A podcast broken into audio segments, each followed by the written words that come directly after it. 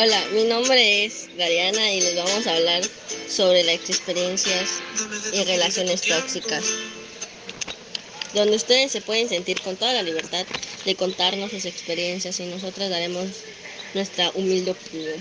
Además, sin más que decir, empecemos. Antes que nada, todos sabemos cuál es la definición de relación tóxica. Para nosotros es muy simple entrar a internet y buscarlo y nos van a salir miles de teorías lógicas, pero nunca, nunca pensamos de la manera de lo que siente la otra persona o piensa cuando está en una situación así. Creo que la mayoría o a veces todos podemos llegar a juzgar a la persona que está en esta dicha situación sin diciéndole que es una tonta o ciega por estar en un ambiente así, pero creo que nadie sabe lo que nadie sabe el por qué y así ahí.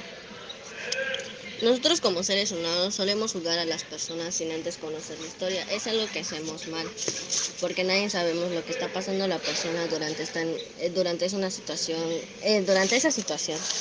Pero creo que lo primordial que debemos de hacer es sentarnos a platicar y dialogar mientras que escuchamos a la otra persona y ya sacar conclusiones que sean válidas y no solo lo que vemos porque acuérdense que un libro no se juzga solo por apariencia.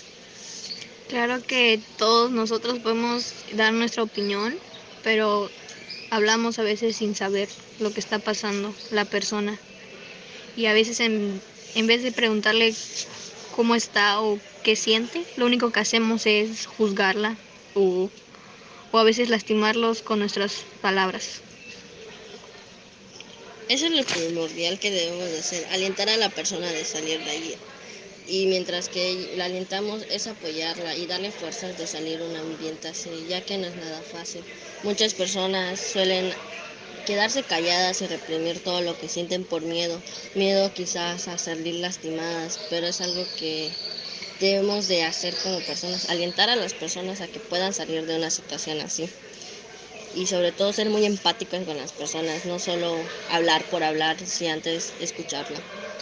Creo que la única persona que podría ayudar es ella misma, porque todo a su debido tiempo no podemos obligarla a dejar esa relación. Creo que es parte igual de la vida aprender.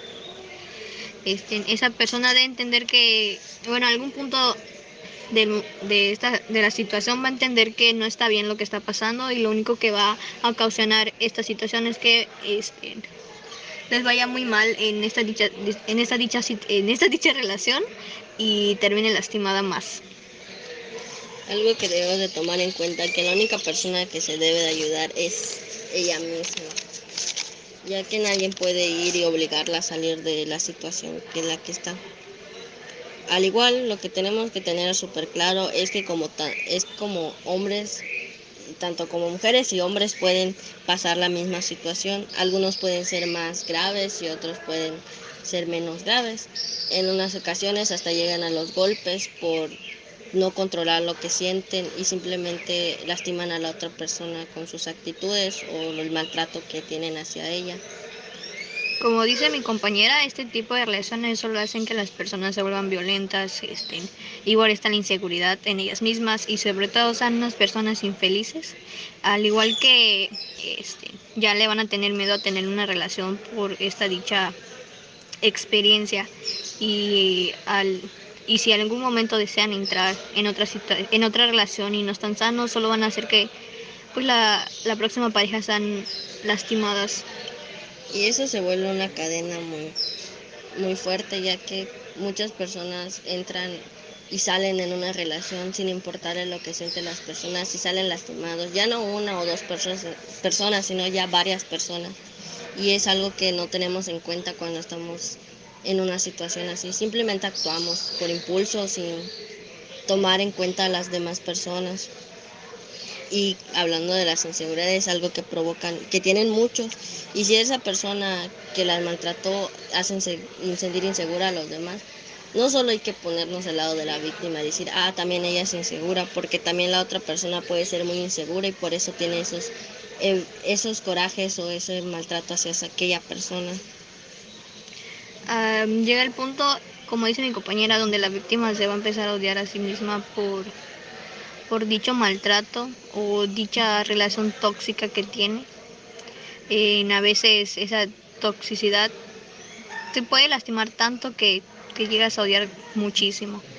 Este, te llegan a quitar tu brillo porque cada persona tiene su brillo, pero pues hay maldad en, la, en el mundo que te lo quita. Y eso sería todo por nuestra parte. Aunque faltaran muchas cosas por decir, eso lo dejaremos para los siguientes capítulos que vengan. Gracias por escuchar y sean nuevamente bienvenidos.